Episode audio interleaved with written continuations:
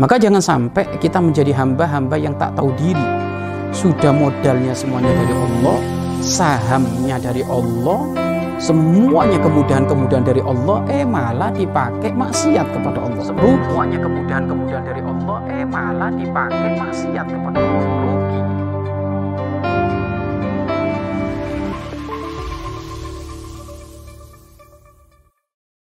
Bismillahirrahmanirrahim. Assalamualaikum warahmatullahi wabarakatuh. Alhamdulillah. Alhamdulillahilladzi hadana li hadza wa ma kunna linahtadiya laula an hadanallah. Asyhadu an la ilaha illallah wahdahu la syarika lah wa asyhadu anna Muhammadan abduhu wa rasuluh. Allahumma salli wa sallim wa barik ala habibina wa syafi'ina wa qurrati a'yunina huwa maulana Muhammad sallallahu alaihi wasallam wa ala alihi wa ashabihi wa tabi'ina lahum bi ihsanin ila yaumiddin amma ba'd. Para pemirsa yang dimuliakan oleh Allah Subhanahu wa taala, membiasakan diri berkomunikasi. Komunikasi tertata dan komunikasi yang baik itu termasuk adalah ajaran baginda agung Nabi Muhammad sallallahu alaihi wasallam.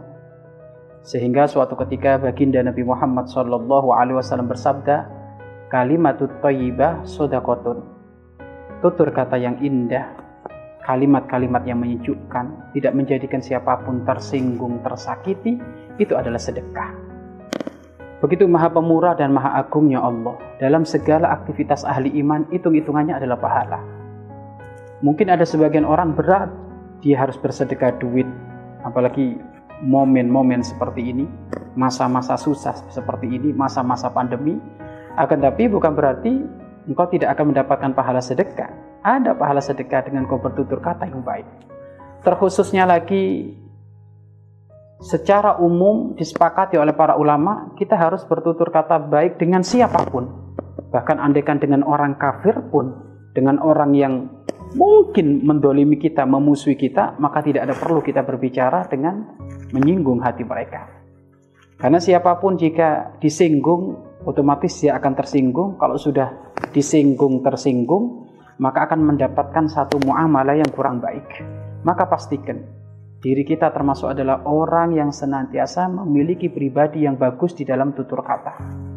Ada suri toladan yang sangat agung baginda Nabi Muhammad SAW. Beliau suatu ketika diberi satu buah, ada yang mengatakan buah jeruk, ada yang mengatakan buah anggur. Kebetulan yang memberikan ini adalah seorang ibu setengah baya diberikan kepada Rasulullah Shallallahu Alaihi Wasallam. Ibu ini dengan kepolosan hati memberikan hadiah kepada Rasulullah walaupun hanya satu buah, satu buah jeruk. Maka saat itu Rasulullah tumben-tumbennya di saat belum mendapatkan hadiah tidak dibagi-bagi, akan tapi langsung dimakan oleh Rasulullah dengan lahap. Sehingga sang ibunda yang tadi memberikan tadi itu merasa senang, gembira karena hadiahnya langsung dimakan oleh Rasulullah Shallallahu Alaihi Wasallam.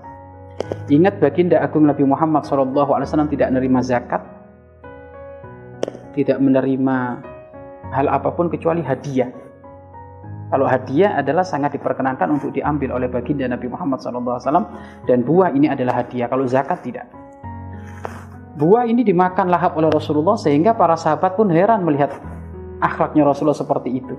Karena biasanya beliau kalau mendapatkan hadiah langsung dibagi. Walaupun dapat satu cuil, satu potong, dua potong tetap dibagi.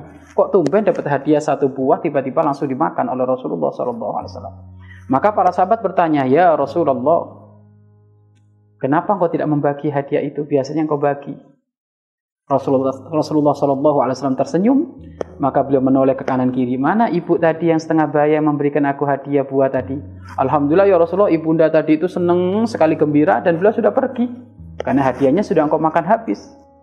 Ketahuilah, sengaja aku tidak membagikan kepadamu buah yang diberikan oleh ibunda tersebut karena khawatir engkau tidak bisa menjaga perasaan beliau khawatir omonganmu menyinggung omongan beliau. Maksudnya gimana ya Rasulullah? Ketahuilah, buah yang aku makan barusan ini rasanya sangat asam sekali, alias tidak enak. Akan tapi karena dia memberikan hadiah kepadaku, sudahlah biar aku makan untuk menyenangkan hati beliau.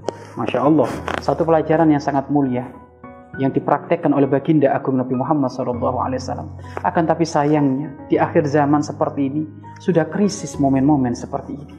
Seakan-akan membahagiakan teman, senantiasa menjaga untuk tidak berucap menyinggung seorang itu terkikis di akhir zaman ini. Sebabnya apa? Karena tidak ada kecintaan. Tidak ada kecintaan. Kenapa kok tidak ada kecintaan? Semuanya memikir ego masing-masing. Semuanya memikir ego masing-masing, pengen yang lebih besar dirinya, lebih berpangkat dirinya, yang lebih bermanfaat dirinya. Sehingga hal-hal singgung menyinggung sudah biasa. Dan ketahuilah, siapa pun yang menjadikan malu seseorang akan dipermalukan oleh Allah Subhanahu wa taala. Hati-hati. Hati-hati engkau wahai seorang santri yang katanya ahli sujud. Wahai engkau orang-orang yang dermawan yang katanya setiap hari umroh, setiap hari haji mungkin setiap tahun haji. Tapi kalau engkau biasa menyinggung perasaan seseorang, menjadikan seseorang itu hatinya ternodai, hatinya tersakiti, kehormatannya jatuh, karena ucapan-ucapanmu yang menyinggung hatinya, maka ketahuilah sholatmu tidak ada artinya. Betapa banyak gambaran yang diceritakan oleh baginda Nabi Muhammad SAW. Ada seorang perempuan di pagi hari puasa, di malam hari tahajud, setiap hari seperti itu sholat lima waktu berjamaah ada di masjid, ada di musola. Akan tapi Rasulullah berkata kepada dia, fa innaha finnar, sesungguhnya dia di neraka. Loh, kok bisa ya Rasulullah? Ahli puasa, ahli bangun malam, ahli ahli sholat berjamaah. Kok bisa dikatakan ahli neraka? Iya, karena mulutnya nih suka nyinggung orang. Mulutnya suka nyakiti orang. Nggak ngomong kecuali ceplas-ceplos, nggak pernah dipikir. Ketahuilah, mulut yang ceplas-ceplos yang menjadikan sebab tersinggungnya orang menunjukkan otaknya nggak sehat, otak nggak sehat buah dari hati yang nggak sehat.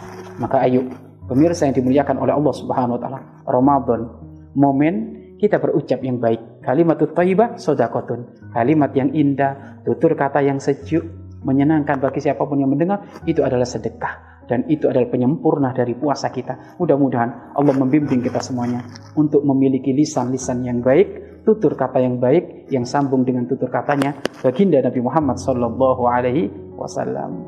Wallahu a'lam bissawab.